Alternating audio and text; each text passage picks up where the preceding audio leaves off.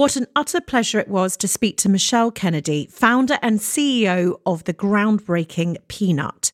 Michelle, my goodness, a female disruptor and a woman who is absolutely breaking boundaries, has found the gap in the market. It all sounds quite masculine there, but she's building technology and a social platform for us women. You know, Peanut is now this sort of new wave of social media networking, one that acts as a force for good in the world and promotes a space for women to talk about women's issues, what's on their mind, a safe space for them to just belong. I absolutely adored speaking to this woman because we shared so many experiences along growing technology businesses in a male dominated world. But what I saw was this determination and this resilience. And she's found her space in life. This is her legacy. And it's a remarkable moment when you speak to women who know that this is where they always were meant to belong. Enjoy.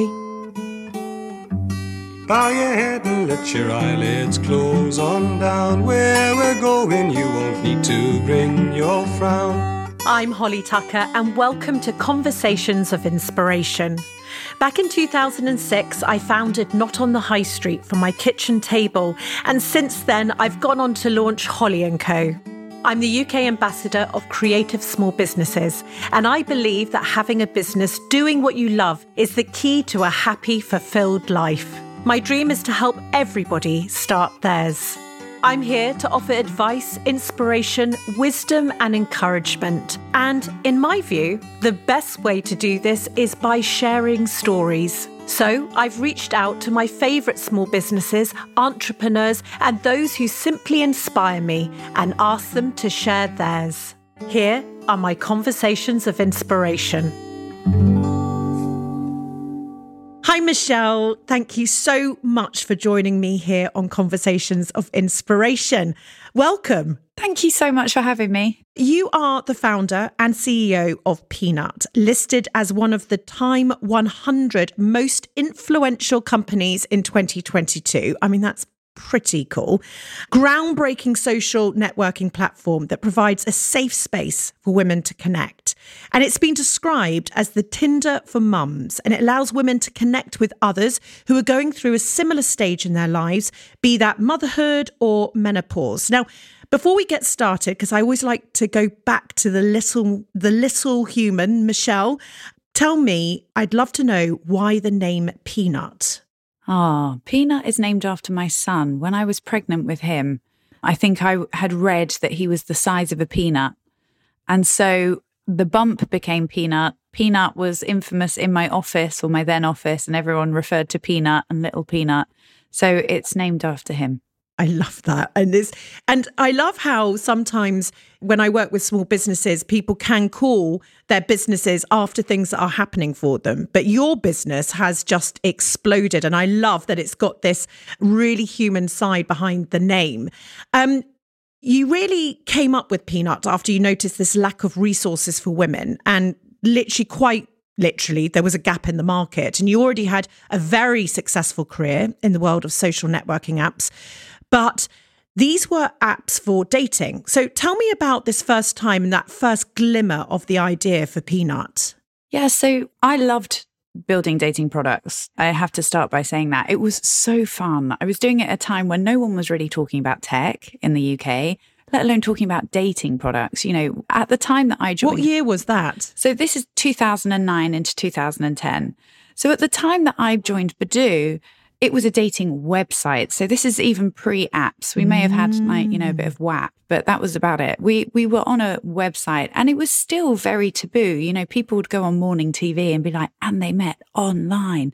And people would, ooh, um, you know, and, and it was one of those things. And my mum was absolutely devastated that I had like left the law and she still told everyone I was a lawyer. And, you know, it was all of that kind of, it was a totally different world. And then through that, we started to see massive evolution. Tinder came out and totally transformed the market. All of a sudden, my friends were like, oh, Michelle works in dating. It became cool, you know, socially acceptable down the pub on a Friday night. People are, you know, swiping through. And so we did that whole migration then from web to mobile. And I wasn't dating. So I had just newly married in 2013 and fallen pregnant. And all of a sudden, my life was very, very different very quickly. In fact, probably it wasn't Yeah. until Finn arrived that I realized how different, you know, some of the things that were happening in the office. I was like, oh, that's borderline. And actually, I just don't know if I'm there mentally. Um, and I, I had nothing that I could use as a product, right? So there I am building all this really amazing, cool, innovative stuff. And for my life, it's like, here's a forum from, you know, 2007. Yeah. I was looking at Quora. I was looking at Yahoo Answers. I mean, it was really, really strange throwback stuff. And so I suppose I started to think about this should be better. We should do something different. And I had toying with ideas of what that would look like. And wouldn't it be great if we could use algorithms from dating and connect people? And, you know, really thinking about loneliness. I was lonely. My girlfriends were all at work. You know, it's two o'clock on a Wednesday afternoon. I'm with a newborn. They're at work. Everyone's life is carrying on. You're like, what are you meant to do now? He doesn't talk. Yes. You know, I'm sleep deprived, haven't showered. yeah, I don't, I don't really know what I'm doing. And so those moments of loneliness where I was like, God, you know, would love to meet someone else who's doing this. Plus, you know, looking at Instagram and people living their best life, and that didn't feel relatable. Yeah. I had long since stopped using Facebook at that point, actually, and had to rejoin in order to join a Facebook group just to ask some questions because I didn't know what, where to find this information. Yeah. So that was my personal life. And then in my professional life, I went back to work pretty quickly after Finn. And we started building what became Bumble. So we started a whole new adventure of like, and then that was really exciting. And then I still was coming home and at 3 a.m. feeding Finn and reading some bizarre forum that, you know, definitely shouldn't be read um, about, you know, why my baby won't sleep. I mean, it's very, very weird. And I spoke to one of my girlfriends and I was like, I read on this forum and she was like, Are you for real? You wouldn't read a forum in any other part of your life, but for your baby, you're reading a forum. And I was like, I don't know how else I'm meant to find this. Like, how do you know these answers? So that was the kind of starting point. But it really wasn't until Finn was two and a half where I was like, you know what? I'm just, I, I want to do this. Bumble was flying. Yeah. I loved it.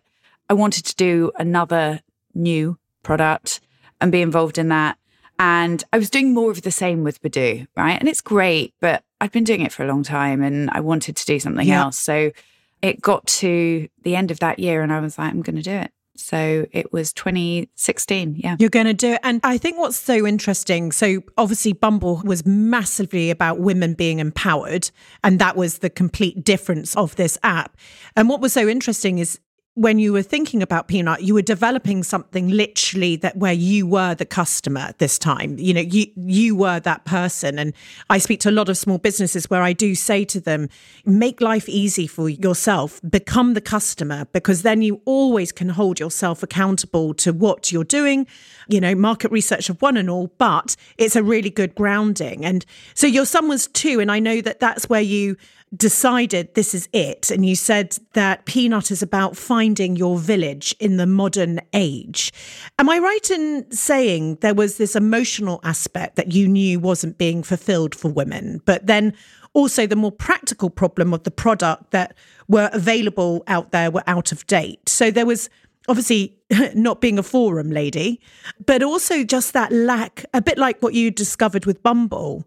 There's just a lack of product being built around women.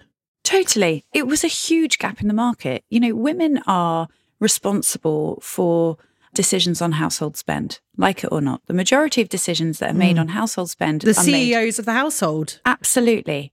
And if you take it out of modern day life and you think, you know, what was life like 30 years ago, 40 years ago, the person who had the ability to make or break a business was mum. Mm. The original influencers were mums. Mm. They were the ones who were use this builder, right? That was the role. And so there was just this huge opportunity to say, hang on a minute. For every other part of your life, innovation is happening. But for motherhood, where your capita is outspending men, where you are responsible for the decisions on household spend, where you are also willing to throw money at anything. Yes. And you have time, considered time, but you have some time and there's nothing. It's a desert. Well, that just felt like a huge opportunity. Yeah, I just couldn't agree more. And my goodness, I could go. We, yes, we're going to go on and on. That's the great thing. but I'm going to take you back to little Michelle because you grew up in Peterborough and you were a very studious child with, am I right in saying, quite a strict upbringing where education was paramount? Yeah. I mean, I have an Irish mum. So anyone who has an Irish mum knows what that means. She was and is the boss. She was very strict. I grew up, I'm an only child. So I grew up in a household where it was all on me. And that meant that the only thing that I was told mattered was an education. So, mm-hmm. as strict as she was, she's very empowering. So, there's nothing that she thinks is impossible or that you can't do. And that's whether you're a woman or a man, she's kind of doesn't care. She just, you know, it's about opportunity and it's about hard work and discipline. So, I was very geeky and I was called a boff I don't know if that's still like common vernacular, but anyway. I don't know if that is common. I remember anyway. I haven't heard that since my childhood. My gosh. That's right. That was me. I was a boff. So I worked hard and I was very much, you know, I wasn't the girl that went to the parties. I wasn't allowed to go to the parties. Quite frankly, no one was inviting me to the parties actually. So, you know, I didn't lead that kind of life, but the discipline and that work ethic that I developed because of her and also my dad, but in a different way. But certainly my mum was very much around if you work, you can achieve. So get your grades, yeah. but get a profession. That's the other slight difference. You know, my mum left Ireland when she was super young. And so her obsession was you need a profession, be a teacher, be an accountant, yeah. be a doctor, be a lawyer, but yeah. have a profession. And in some ways, that did limit my horizons for a while because I had no idea what else was out there.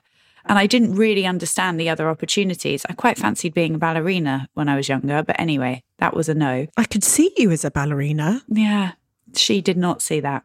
That was very much around like, you know, get the profession. And so I went for lawyer and and I absolutely ruthlessly executed the plan until I got yeah. there. So I owe truly everything to her because she made me fearless of rejection and fearless of people saying I couldn't because her phrase would always be nonsense, nonsense.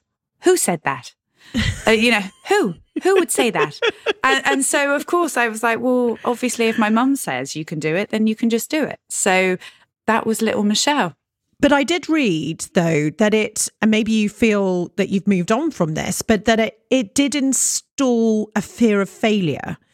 That almost that actually having that sort of, you know, the bar being set so high, and maybe it's something actually that us women continuously feel. Do you agree with that still? Yeah. I mean, being taught how to fail and what failure means is something I never experienced in my entire life rejection and failure are not the same thing. So being rejected and just mm-hmm. keep going till someone says yes, that I always had because nonsense was in my head. So I just kept going. But failure, this not being successful, not getting my grades, not getting the training contract, not getting the job, that was real.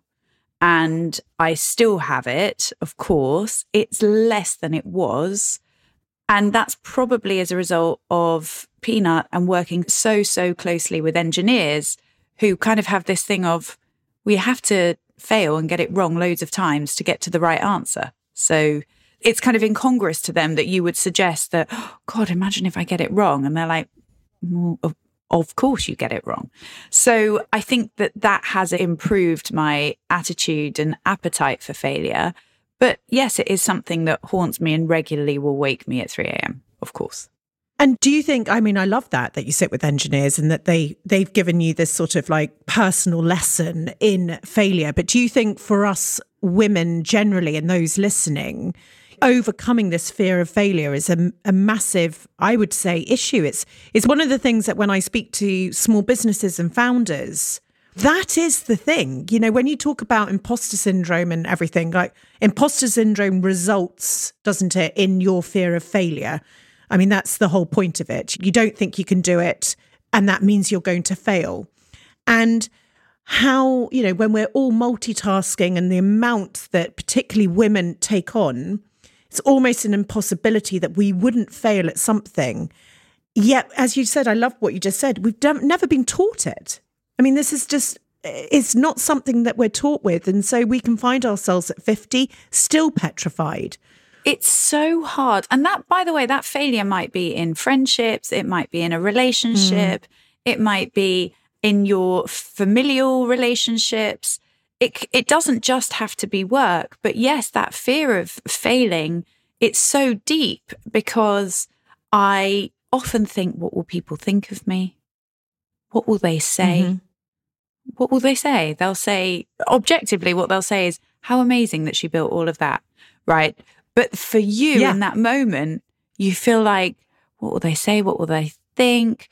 How embarrassing.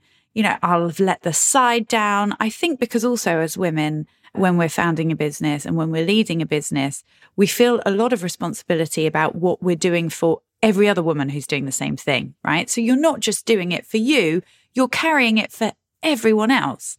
And that is nonsense. Just because you don't succeed at something doesn't mean that every other woman won't succeed. You know, you can't carry everyone else's burden on your shoulders, but we do. So um, I think it's very, very challenging to break the behavior, but it's also linked. I mean, if we look right back into where it starts, it's also linked into the type of subjects that we study. If we don't get more women and girls studying STEM subjects, then they don't understand and learn the techniques of science experiments where you get things wrong. Hypothesis, it's yes. proven wrong, still great. You've learned something. You go on, you do a new hypothesis, right? But if you don't study science beyond a certain level, you're not in that mindset either. So it's not just that we don't then have more women in engineering and so forth. We actually don't have more women with a mindset of learning how to fail. So I think it is we've got a long way to go. But I really admire and love any woman who comes and talks about a time that she's failed. I love it. And it's so much like I get so much from it, not because I'm like, oh, great, she failed, because it normalizes it. And you're like, oh, because the stories that we're fed on repeat are, you know, and then she just clicked a button and the company turned into a $10 billion company. It's like, it's obviously not what happened, right? Because she got rejected here, that broke there, someone sued her there. Yeah. Like all of that. And I love those stories and I need to hear more of them.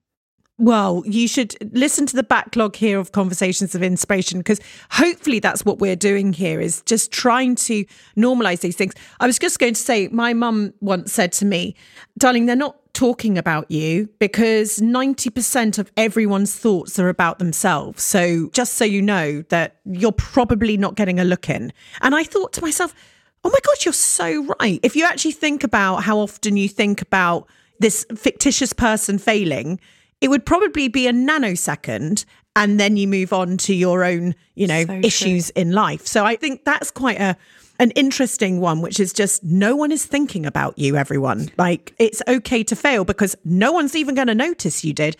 Let me go back to you though because you you mentioned that you were a lawyer. You left education to carve out a very successful career in corporate law before you took another less expected path as you've mentioned into the world of dating apps you were essentially learning on the job. You've talked about that dating apps sort of then had its day. You know, it was actually the cool thing to talk about in the pub. That must have, though, been an unbelievable experience, one in a million experience to ride that wave, to then get into Bumble where you were completely changing lives. I've got two people in my office who met through Bumble. One got married, has now got twins. I've got so many stories on Bumble only, though. Yeah. I mean, look, it was amazing. It was the best of times. I loved what I was doing. I'm very proud of everything we built at Badoo and everything that we built at Bumble. I loved it. But there was something more that I needed to do, which Mm. focused on women, as you say, like me, as the first customer, but also women who needed something more. We have, as women, these extraordinarily vulnerable life moments. And some of them will happen for every woman, and some of them won't happen for every woman. But regardless as to whether they happen or not, the emotional journey about getting there or not getting there is something that needs conversation, it needs support, it needs to be able to relate to people, it needs so much. So, Peanut started very much as a response to I can take a bit about what I know and what I've built and I can apply it to this very specific part of a woman's life. And it became something much bigger. It took its own wings because Yeah. the wider vision of what we need to build is that women at these life stages must be able to find community and support cross generationally. Yes. We must be able to normalize conversations. When we started Peanut, no one was talking about postpartum depression. No one was talking about things that we were talking about. It was very taboo. Yeah. We actually were speaking to a PR agency at the time before we launched, and they were like, you know, some of these topics, they're a bit down. Do you want to talk about them? And I was like, yeah, yeah, that's the problem. No one's talking about Yeah, that's them. That's the problem. We're doing them, we're experiencing them, and you're telling me they're a bit down. Yeah, that's right. they're a bit down. They are. Should we be all quiet again? That's it. This woman feels like she's lost her identity and she doesn't know who she is. Yeah, let's talk about it. It's really, really necessary. We have to share these stories. We have to be that mouthpiece. And then we started talking about it. And there was a moment, obviously, the women's marches started. So that was kind of, mm. we kind of were on a wave then of this narrative building. And that continues and that's still there. But then there were more stories. What about women who were going through fertility challenges? What about women who were having baby loss? How do we support those women? Let's think about what Peanut would look like for those women. And we do that. And then, you know, we start seeing women on Peanut talking about perimenopause and on everything that goes with that. These young women who are like, I thought I had dementia. I thought I had Alzheimer's. I've got memory Yeah. loss. And another Yeah. woman saying to her, I think you should go and get your hormones checked because it sounds like perimenopause. What's perimenopause? I was like, mm. you know, the problem is we know so little about what is going to happen in our life because we don't talk about it. If you didn't talk about menopause with your mum, and, you know, my mum will be like, oh, I don't know, I can't remember. How do you even find out about it? We're not told Yeah. about it. No one educates Yeah. you. And yet, it is a biological certainty. If you menstruate, you will go through menopause. Yeah. It's mind blowing. And don't you find, I mean, I think your mum is maybe similar to my mum. Like, she'll listen to this podcast, but, you know, she said it wasn't a big deal for her. And thus, then we didn't really have a conversation about it. And then life happens, doesn't it? And if your source of information is your mother and you're growing up and things like that, but also, you know, now she looks at what's happening with the menopause and she, she slightly is like, it just wasn't a big deal. Why is it such a big deal now? It wasn't a big deal then. And you have to go, but so many things weren't a big deal then. You were quiet about so many things. That's right. And it's that change, isn't it, now, where potentially, in the nicest way, feathers are being ruffled because there's so much talk now about women's issues. But actually, you're like, please, you know, why on earth aren't we learning about this in school? Why has it not just been our vocabulary? Why at 40 am I learning about perimenopause when I'm literally experiencing it? This is insane. it is repressive. Yes, it is repressive. You're right. for things to happen to our body that we don't understand or know or expect is repressive, right? So, what mm. started as building a dating app to help people find like meaningful relationships and loving that became how do I make women's lives generally better? And if we think of lives being hmm. punctuated by these moments, how are we the one that they come to support?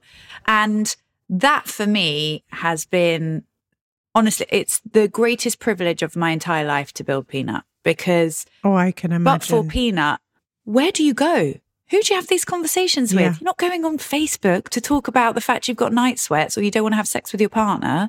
You're not going on Facebook to talk about the fact that you've just had your fifth round of IVF and it hasn't worked. You're not going on Facebook to talk about the fact that you resent your partner and you've got a three month old and you haven't slept and you feel, you know, borderline suicidal. Like, where do you have those conversations? Coupled with, Mm. yeah. you also want to talk about I don't know the Kardashians and you know Yeah. what you ate Yeah. for breakfast. We're multifaceted, and there was no product out there doing that. So very proud of what we built. And as you said, it's a village. it's a village. Yeah, I'm so proud of you. Thank it's you. a village, and it's a village that only a woman, I would say, can conceive and execute, which is what you did. Every week, I hand over this part of the podcast to our brilliant partners at Dell Technologies. Dell is committed to empowering all small business owners with the tools and technology to innovate. They know that brilliant tech will ultimately empower you to build the strongest businesses, reach new customers, and thrive. But they also know that you're operating in an incredibly difficult climate, and that for many, this is one of the most challenging landscapes in recent years. It's why Dell have generously offered 6% off your next laptop or desktop computer using the code HOLLY6. That's the number 6. Just pop that code into the box at checkout and your discount will be automatically added to your basket. They have the tech which will facilitate you from the kitchen table and all the way up to scaling your business.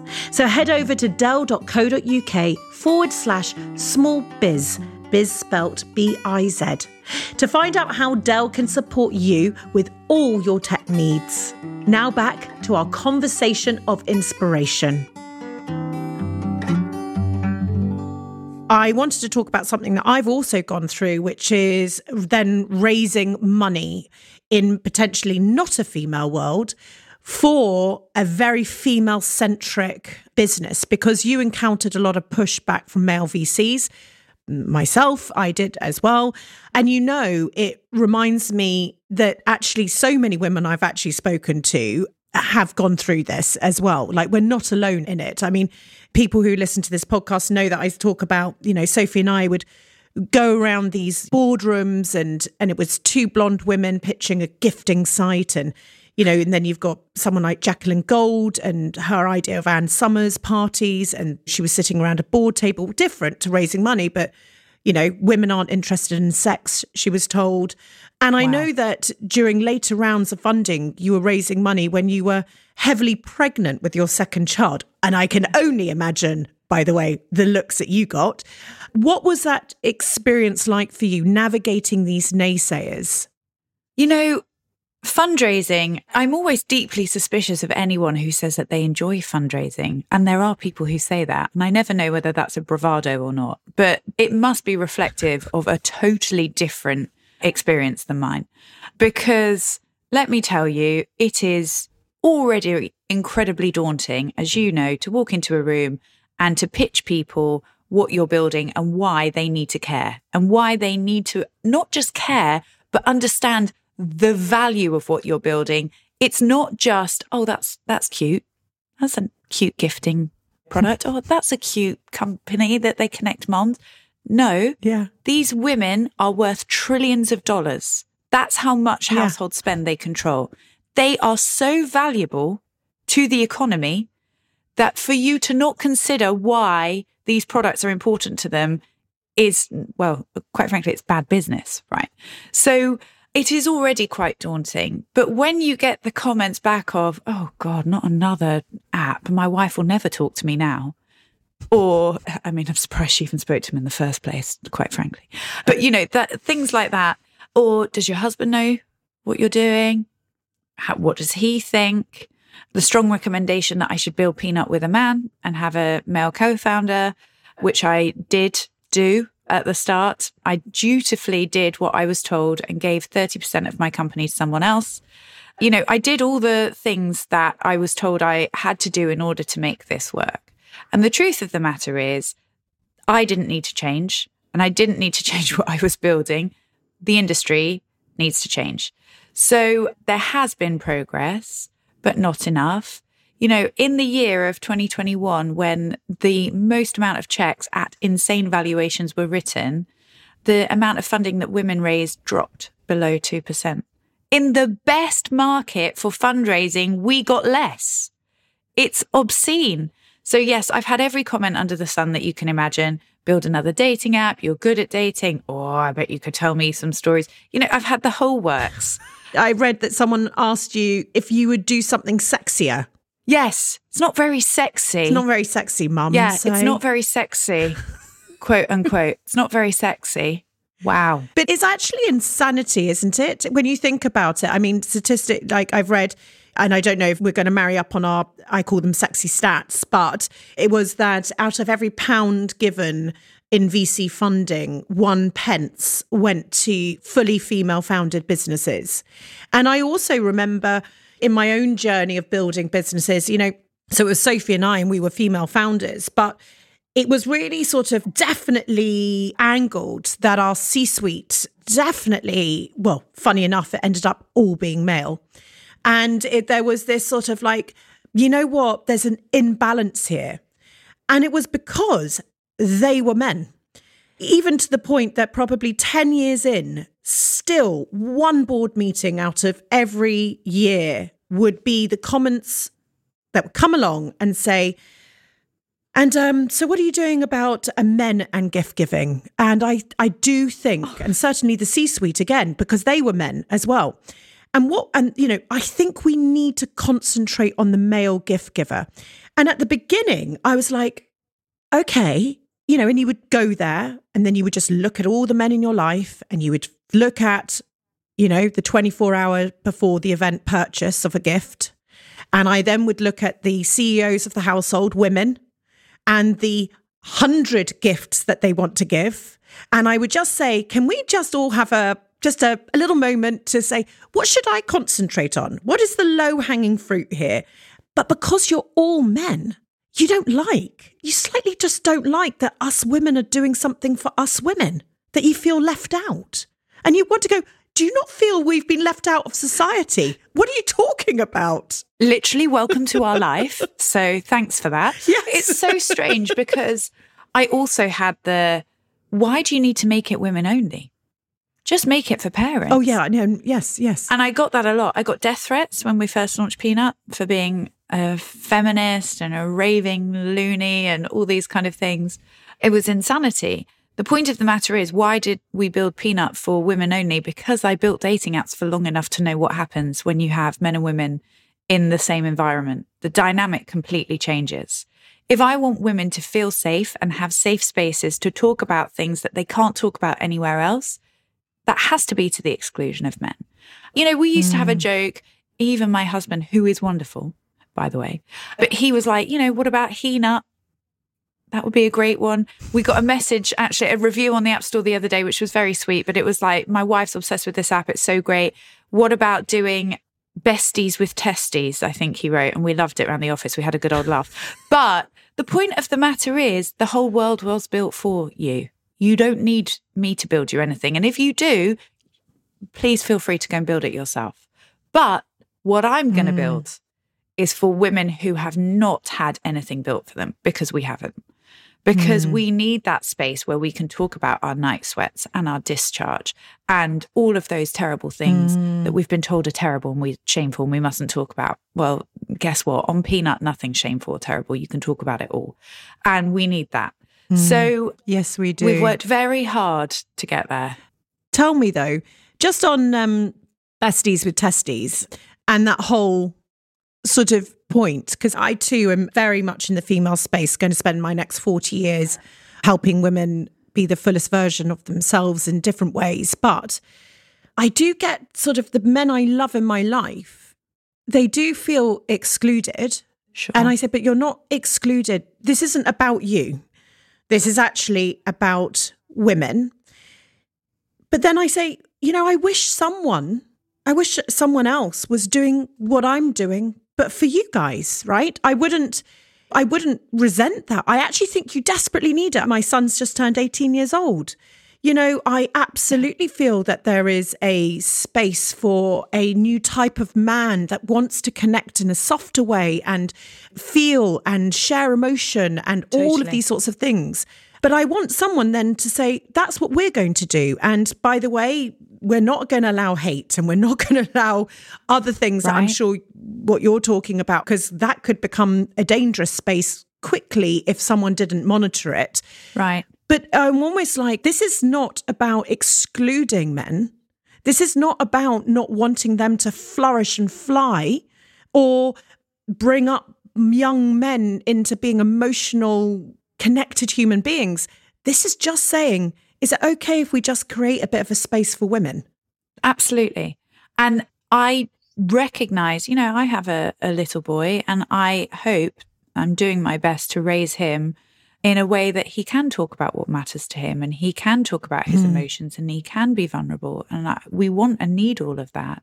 Of course we do. The very definition of equality is that we all get it. It's not just one or the other. Correct. It's we all get there, right? So I want that all, but do I think I am best placed to build for those men? Absolutely not. In the same way that I build Peanut with the highest level of empathy I can, we are, you know, we build with machine learning to detect hateful speech because it's important to us and we invest money there. We make sure that we are taking precautionary steps to block content before it hits the platform, to block users before they hit the platform. Mm-hmm. It's no accident that on Peanut, if you tell me that you're trying to conceive, you'll never see someone's pregnancy scan because I know how triggering that will be for you. Mm. And that is stuff that I can build with my team because we're taking a very specific lens. And if you want to build something for men, your lens is going to be different. And it's okay, by the way, for those lenses to be different. Yes. And so then if you take that to a fundraising kind of perspective and back to the question that you asked me. Thank you. Thank you for doing that because I should be doing that. But yes. No, no, thank I was just thinking Well about like why, where I got to on this Let's and go why. back to where before the rant started. but but when I think about that part, it's okay that men want to invest in what they recognize and what they know and what looks like them. But then you better be damn sure you've got enough women around the table with check writing capabilities who can level the playing field. And it's not enough to have a couple of female partners who then don't sit on the investment committee.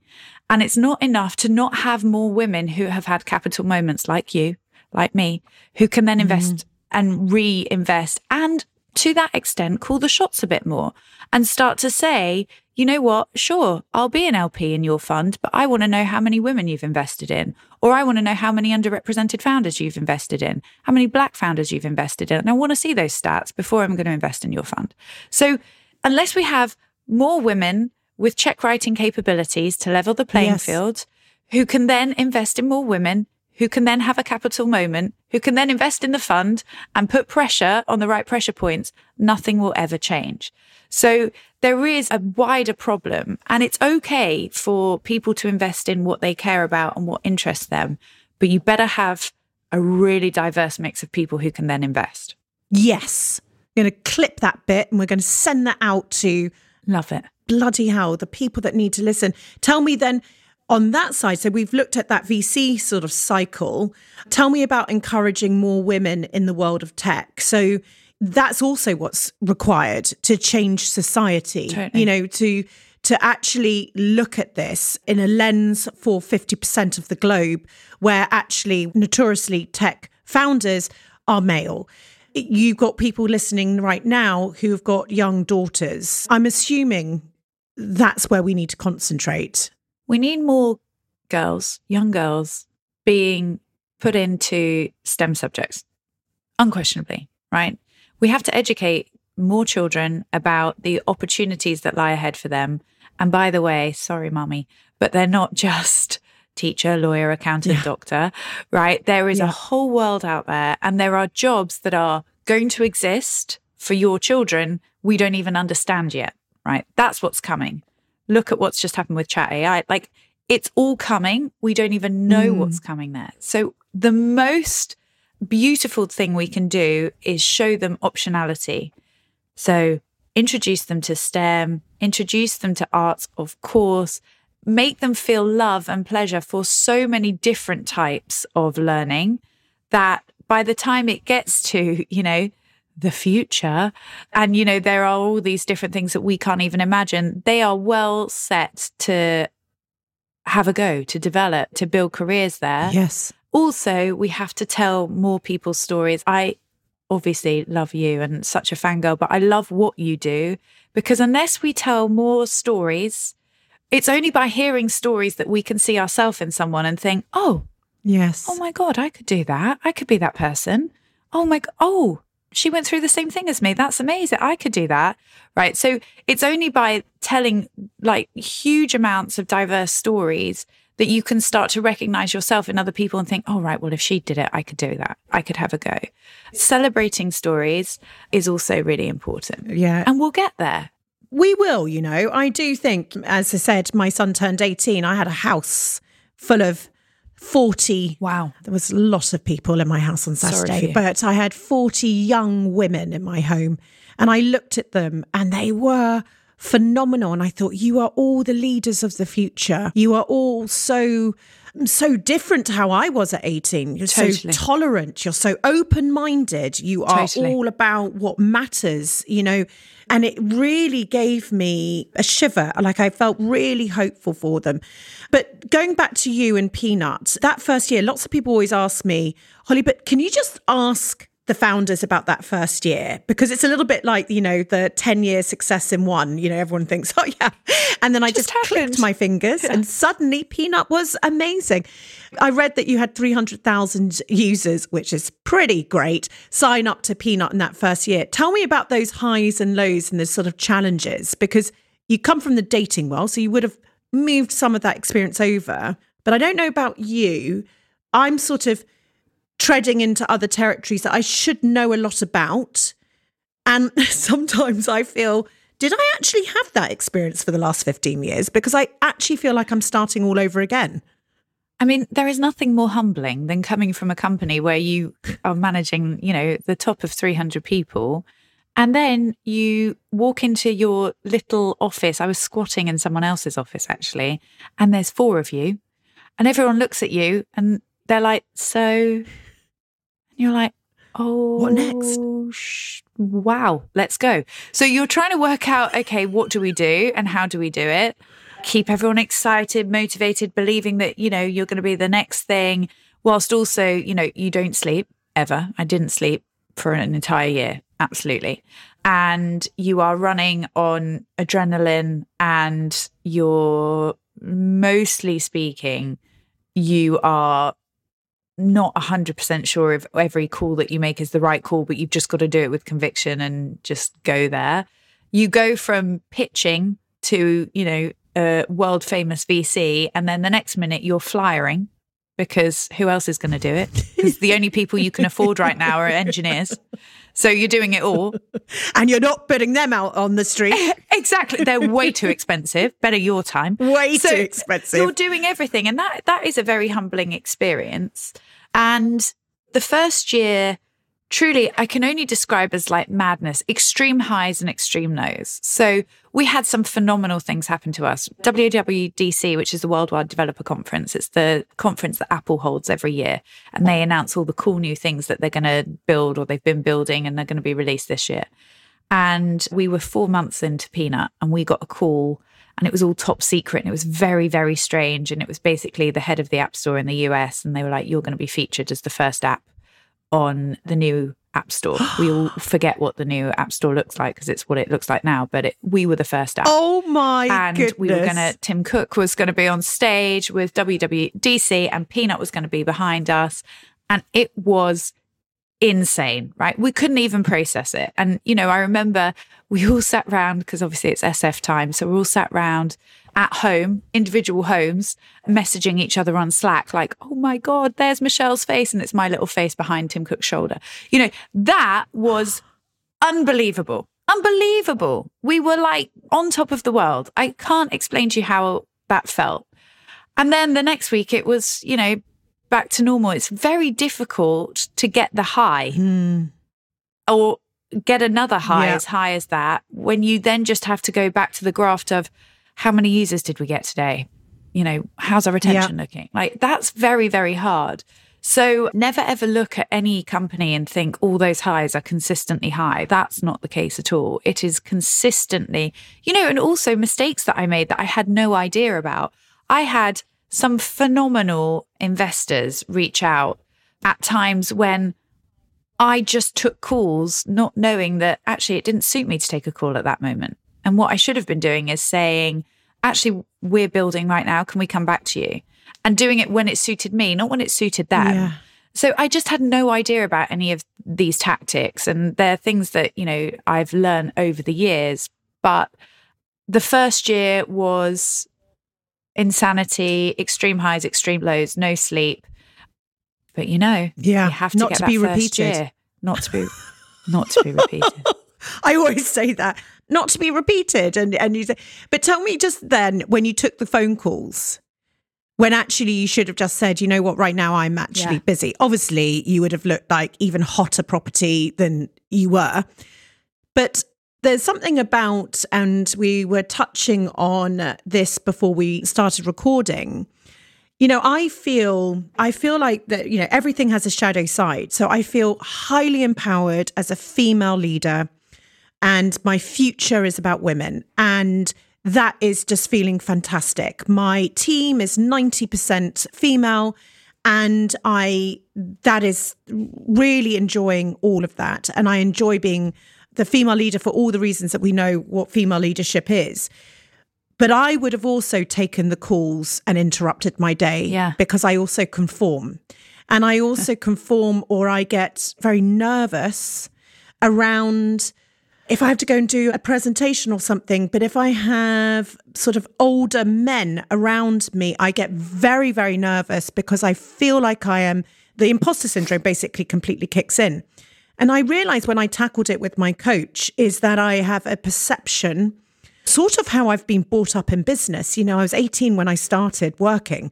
I sort of got brought up um, as much as my Yeah. parents brought me up, business brought me up. Yeah. And there are things in my mind. So, for instance, you know, I would have taken those phone calls. They were the priority. I wasn't Yeah. the priority. How dare I be the priority? Absolutely. Would you say that that has been in your life as well? It's firstly the assumption that anyone who is moderately older than you or extremely older than you in the room therefore must be smarter and more experienced and better than you. Absolutely. I have mm-hmm. lived with that assumption. And also the assumption that when someone asks, you deliver, because unfortunately, you have that good girl mentality. I want to be the good girl. I do. Yeah. Right? And anecdotally, I also used to run my board meetings like this, right? That I was so used to my board meetings being me reporting on the quarter. Haven't I been a good girl? Look what I've delivered. That I forgot that actually, sorry, I just invited you into my business. Now you are fortunate enough to sit on my board. I need to ask you for some stuff.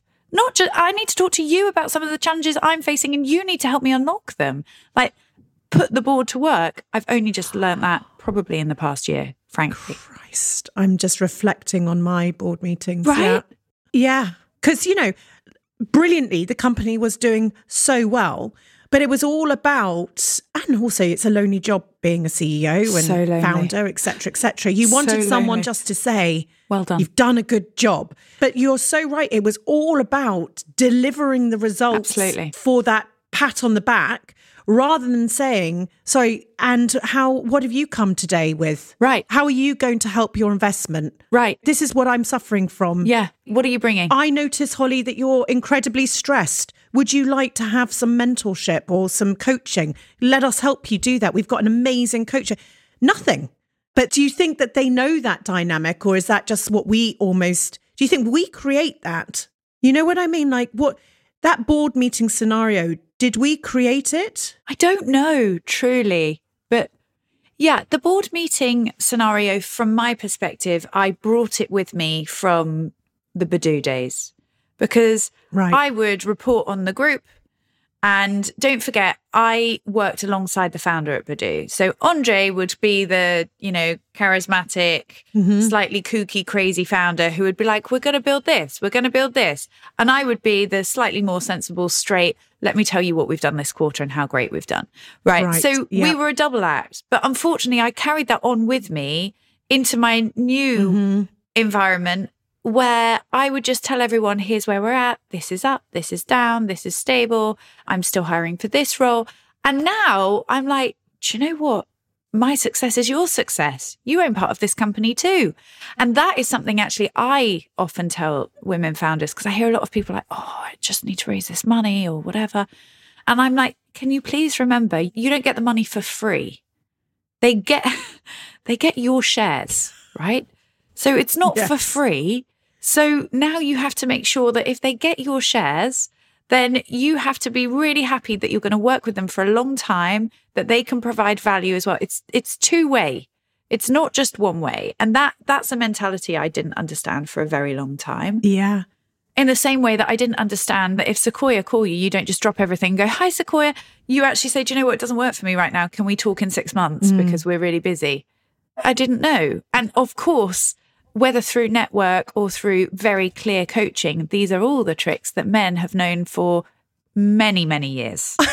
and it's circled. They've got they've got like a cabal on this stuff.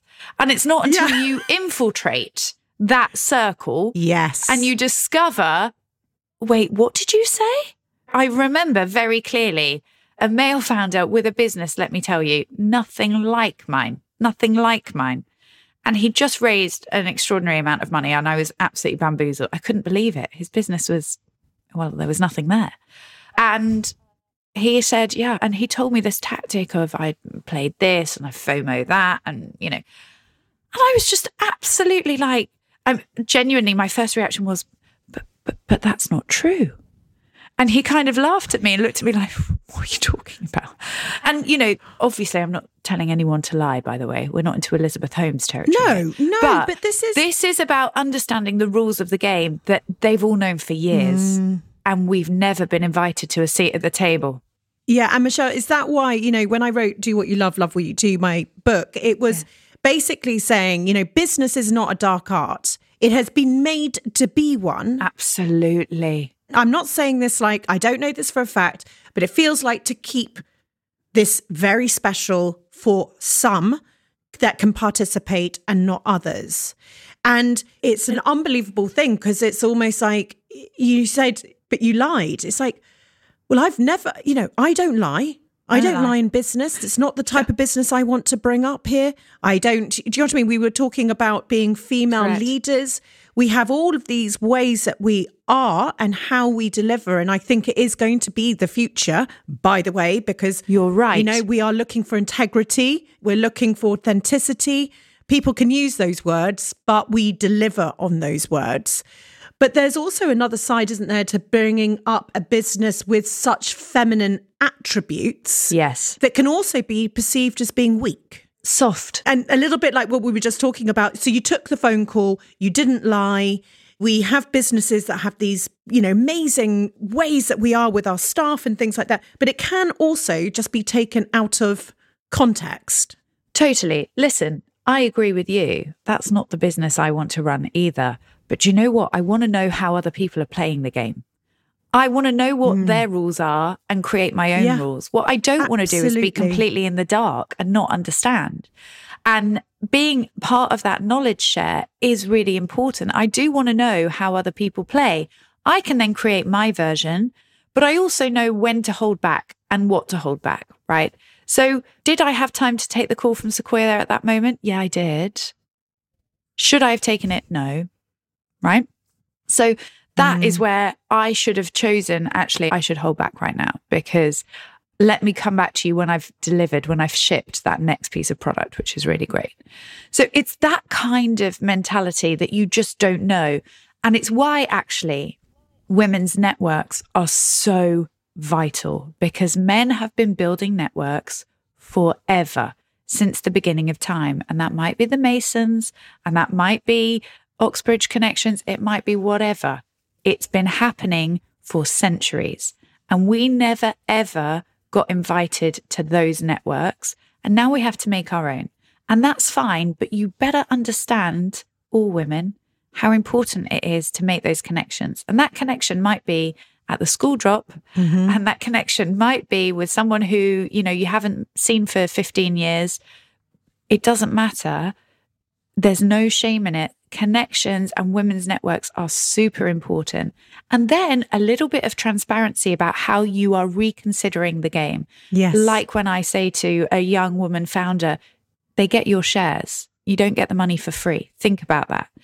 That's because I wish someone had said that to me in 2017. Yeah. I was just so grateful. I was just so grateful. So grateful. Oh God, Holly, so grateful. I was just so grateful. I I, was so grateful. You mean you think what I'm doing is a really good thing? Do you think? I know. Oh my gosh! And you want to invest money?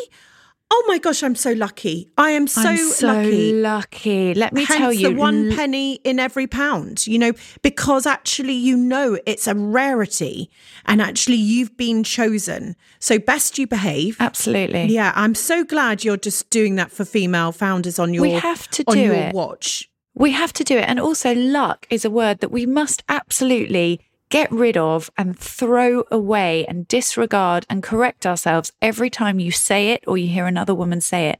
Nothing that we do is lucky.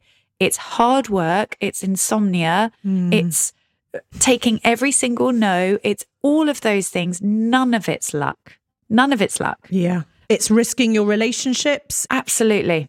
It's sacrifice. It's, It's, the all whole of those shebang, things. isn't it? It's sacrifice. Yeah. It's the yeah, as you said, it's there's nothing about luck. There's nothing about a you know overnight ten years success. It's just a tell me yourself as a woman who runs Peanut. You've got two young children.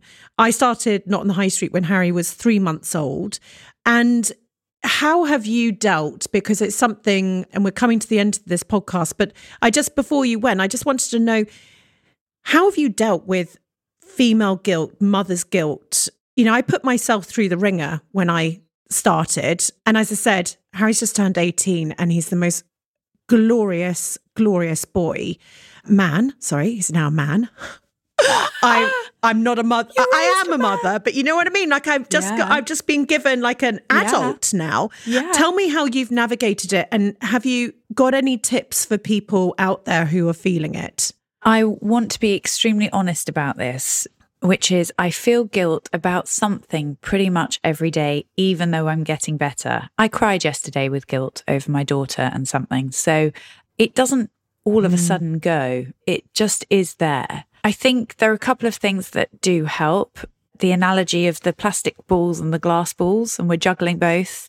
And you can drop the plastic ones because they won't break, but the glass ones you can never drop. I've never heard that. Oh, it's really good. So a plastic ball would be I wanted to hand make thank you cards for everyone for the Christmas gifts for the kids. Okay, well obviously that's mm-hmm. plastic. you're going to go and buy them and you know great if you even manage to get Yep. them written, but you're probably going to write them because you haven't got time.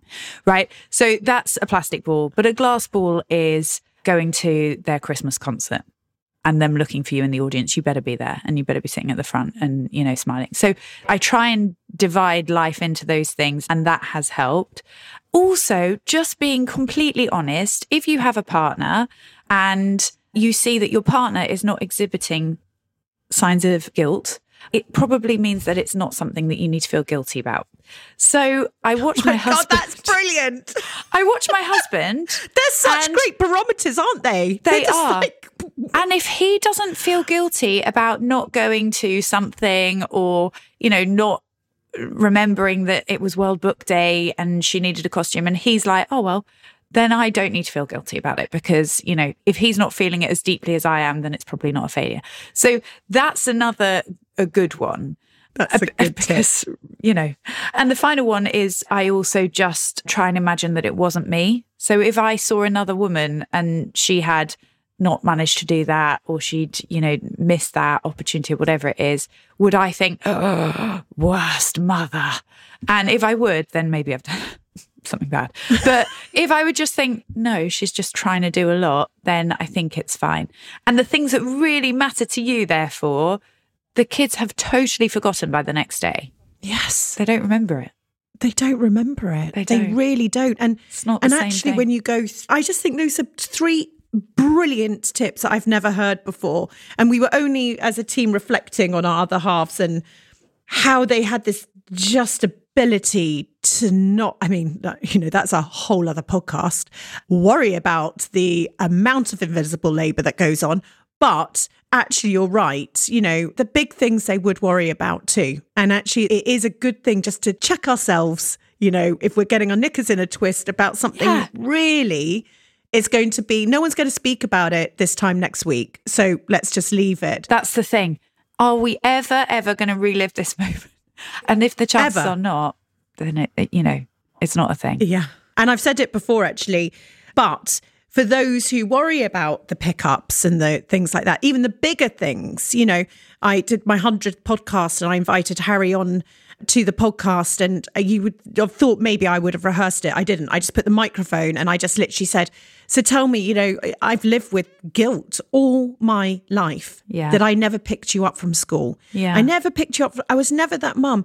And without rehearse, he literally turned to me. And if you think how much I've been screwing for this, you know, like my everything, and he said, but I, I didn't even really notice. And why would you feel guilty Yeah. when, you know, daddy wouldn't have felt guilty if he had been working? and I said, well, no, you do. And he said, but I don't understand why you did. And I'm like, oh my gosh, the hours I have Wow. spent should have had that conversation sooner. yeah, we need to have these conversations. Wow. You know, I was thinking, I'm going to just ask my son about now he's turned 18. Wow. I just like to get through. You know how we all have like childhood things that Yeah. we remember. We're like, Yeah. yeah. my parents used to do this. I'm just going to write a note of what did we mess up, right? So that I can just and hope that he misses out all the millions of things that I think I've messed up doing.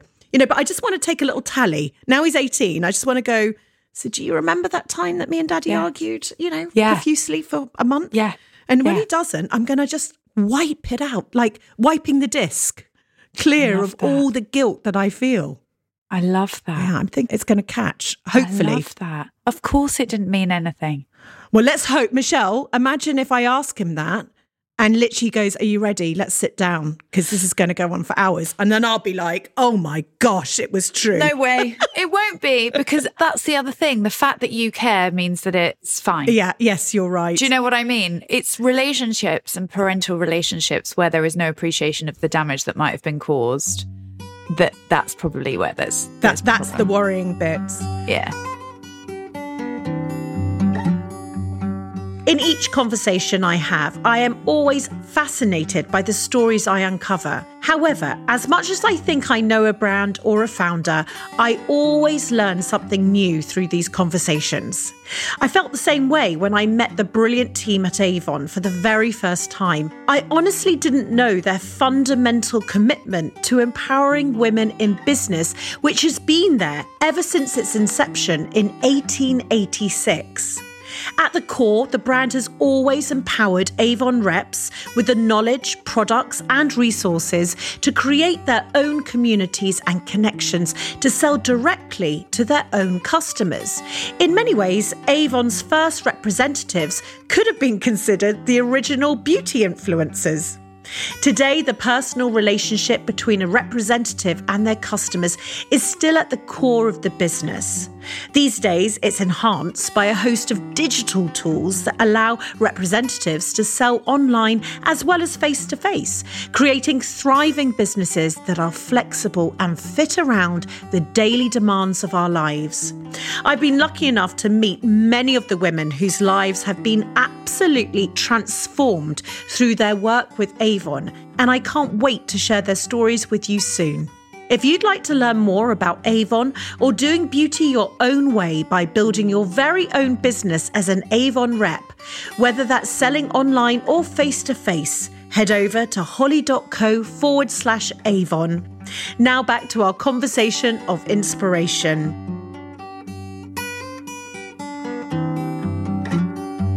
I could talk to you, wonderful you, forever. Same. I end my interviews with the analogy that running a business is like being on an epic roller coaster ride. And we've already touched on the fact, haven't we, that the majority of the ride is in those like low points. And there's only a couple of bits where the wind's in your hair. But could I just ask you, what would you say has been one of your lowest moments with that thought of transparency that we were talking about? What would you say has been when you really felt low about Yeah. what you were building or doing or life? I think it was probably the last time I saw you in person, just a few months before. I, uh, my mum, uh, became very, very ill, and as I mentioned, I'm an only child, and really growing up, it, it was just me and her. So there's a lot of the relationship and the bond is very hmm. strong. And there were some great things happening to Peanut, right? We'd just been told about the Time 100. We just won the App of the Year award. Like things like that were great. We're about to go out for a fundraise, amazing like market for fundraising. So everyone was saying. And mum basically got this horrible diagnosis. And because I was and am, you know, the sole founder in, in that respect and running the business, I had to pause the fundraise. I couldn't go and do the fundraise because I couldn't go to medical appointments with mum daily at Addenbrooke's, get back to London, be mum to my kids, get on calls with the US to pitch, answer all their DD requests. I basically just had to stop and I had to have a call with my board. And I was like, listen, I have to postpone the fundraise until next year. I can't do it.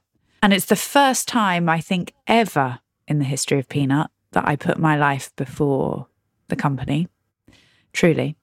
And it was also the first time where I had a slightly scary, I'm not sure whether I care at this moment in time because the only thing I care about is my mum. Mm. And it was a really very, very weird moment because this company that I love so much, that I make so much sacrifice for, all of a sudden felt foolish. How could I have prioritized mm. that over everything else? And I might not have my mum. So I think that was probably a really like difficult time. Roll forward into the February and she's had the procedures and we're kind of dealing with the aftermath but we know that she's going to survive at least like at that point and the market's changed by the way. Now we're in like global recession no one's writing checks. And i was like uh-oh. And had to go back to the board and be like didn't see that coming. And they were like yeah neither did we. So that was a weird moment. But i tell you what happened. My god i got the love for the business like so there was a moment it was a good five weeks, six weeks where I just questioned everything that I just dedicated, you know, the past five years of my life to. Mm-hmm. But I got mum through it and then I got back and it changed some of the decisions we made for the business for the better. We started monetization and we started mm-hmm. building out the monetization of the business and that's been flying. So it all worked in a very like Yeah. amazing kismet way. But also, Michelle, can I just reflect on that? It was when we talked about picking up the phone when we feel very female, not in a good way, but we feel beholden and grateful and all those sorts of things. I reflect, I hear what you're saying, and I think for me, that is inspirational because for potentially the first time, you just put yourself first, and everything else had to be in accordance to what you wanted to do. Yeah. And that's very often we do not do that. It takes a lot. I had never it took done your it. mother becoming sick. Yeah. Yeah, of course you hadn't. I had never done it. Yeah. It took an extraordinary moment. And I called my team, I called my CTO, and I was like, JL, he's a wonderful man. And I was like, I need you so much right now. And I called one other person in the team, and I was like, I'm probably going to be doing a couple of hours a day while I work this Mm. out. And they were like, that's fine. We've got you. We've got you. And, you know, Oh, that was testament to the team. yeah, it was amazing. And the first all hands that we had after that, where I could say, guys, thank you. We made congratulations on your awards, by the way. like you've done amazingly, but also thank you. And I'm back, and here's what we're going to do now because we're going to turn on monetization. And again, the fear of the team where they're like, "Ooh, are you sure we haven't done that before?" And I'm like, "Now's the time because the market's changed, and we want financial independence. We want cash flow positivity. That's our new lens. And we went for it and everything kind of came together at that moment. But Yeah. I don't think I will ever forget that November into December. It was Mm. the worst of times. And tell me, can you tell me the opposite? I mean, hello, being on stage Apple, the awards. I mean, crazily oh. amazing. But I'm wondering, would you say that those are your highs?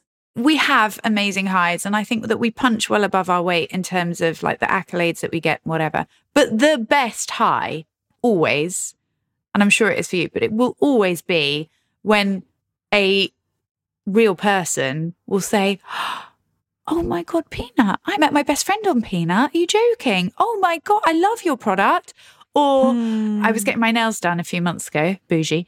And the woman who was sat next to me in the nail bar just generally talking, and she was like, You know, there's this app called Peanut. I was like, Oh, yeah, I do know that app actually. She said, Yeah, it's amazing. like, I met my good moment. Like, I've got these two girlfriends that I met on it. It's an amazing app. She goes, Anyway, I think the founder lives around here.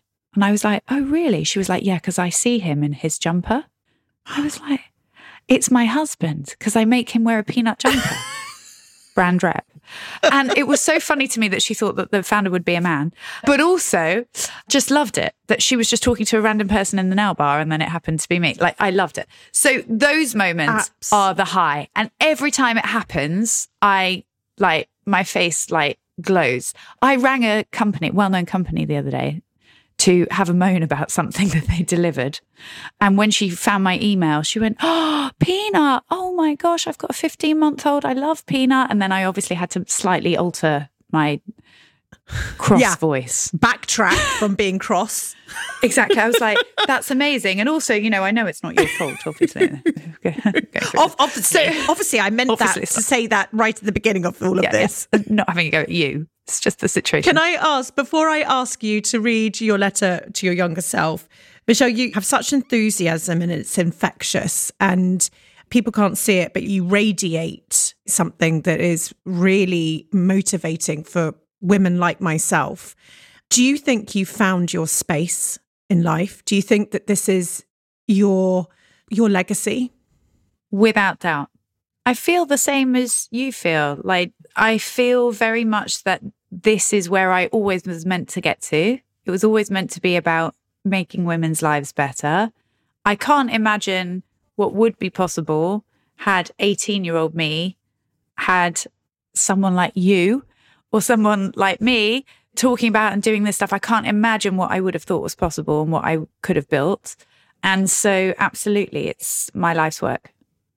I'm so happy it is. We're lucky to have you. Thank you. Can I ask you to read your letter to your younger self, which obviously I don't know what you've written, but it's my time to take off my glasses and just listen. And I just wanted to thank you from behalf of myself and everyone listening for sharing your vulnerability with us today. Thank you for having me. Okay. Dear Michelle, I know you're struggling right now. You're studying, you're partying, you're trying to fit in, you're falling in love for the first time. It's a lot. You have big ambitions and you're desperate to make your parents proud. You're calling your mum from your accommodation crying, can't do this, miss homes, too much pressure. And your mum encourages you to stay. You can do this, darling, she says. It's not the easy option, but you listen. At aged 18, you are so strong and resilient. There will be good days and there will be bad days, but it will be so worth it. You're going to be successful and you're going to have the most incredible family. A husband called Richard, two beautiful children, Nuala and Finley. Despite the myth that women can have it all, being a key theme of your adult years, you get used to the juggle, constantly feel like you're dropping the ball, and learning that there is, in fact, no such thing as balance. Sometimes you will be the best CEO, sometimes you'll be the best mum, and once in a blue moon, you'll be both. On being a mother, once you become a mum, you're never truly alone in your thoughts. You will always think twice, once for yourself and once for your children. You'll be tired, exhausted, and Nuala and Finley will always come first. But never forget who you are and what you want to achieve. You were you before you became a mother, so don't lose touch of Michelle. A word on mum friends. It won't be easy to find them, and you may feel judged and even rejected at times. One day, you may feel brave and put yourself out there by introducing yourself to another mother in a local coffee shop. But don't feel disheartened if she doesn't return your warmth. Use this struggle for good and ensure that no other mother has to navigate life's chapters alone. Creating businesses to improve women's lives will become a core thread in your life. It will become a vocation. You'll create an app called Peanut that connects women throughout stages of motherhood and a safe space for them to find friendship and support. It will be a ride, so learn to trust the process. You're going to make mistakes, of course you are. Others would crack under this level of pressure, but you won't. You'll be successful on your mission, but you will have to work harder than you've ever worked before. As I'm nearing my 40th birthday, I'm still juggling, I'm still tired, and I still have wobbles. I still have a lot of these moments. What's most important is that I'm learning to trust my inner voice, and so should you. Live fearlessly and lovingly because it's the only life you'll have. what a beautiful letter. Thank you. I'm crying now too, and I wrote it. There's not many women like you, and um, what you said about sharing and being vulnerable and telling it as it is is potentially the only way our sisters can absolutely hold each other's hands and lift each other up. And I'm just very grateful to know you. And I'm so grateful that your Same. mission is to help us. And um, thank you very much, Michelle. Same. Thank you. Same. Thank you. And if you've enjoyed this episode, if it's helped you along your journey or inspired you, would you mind rating and reviewing? Your support means the world to me. It really does spread the word and will help inspire even more people to build a life they love. And if you want to hear all our latest news, you can sign up to my weekly newsletter, Holly's Desk Notes, over at holly.co.